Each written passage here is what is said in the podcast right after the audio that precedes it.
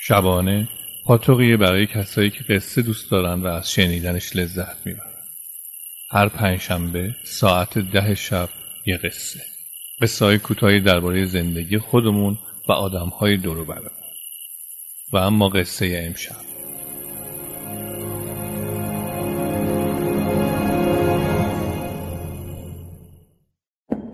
یلدا.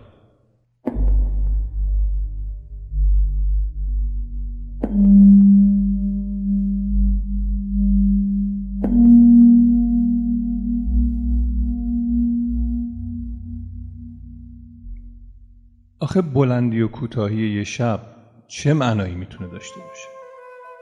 مگه چرخیدنهای بیوقفه این سیاره آبی زیبای دوست داشتنی دور خودش و خورشید معنا و مفهومی داره؟ اصلا خودش می‌دونه؟ نه نمی‌دونه. خود خورشید با عظمت هم نمی‌دونه. روز و شب و فصل و سال و قرن وجود نداره. ما خلقشون می‌کنیم که سر شوق بیاییم و بهانه ای پیدا کنیم و تحمل کنیم همه چیز این زندگی. ما آدما موجودات باحالی هستیم. برای هر پدیده ای دنبال معنا میگردیم تا هستی رو درک کنیم. از این درک به آرامش برسیم و انگیزه پیدا کنیم تا خوش باشیم و دیگران رو هم خوش کنیم.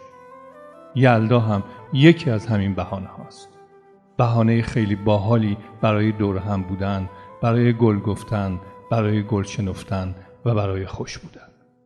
یلدا مبارک.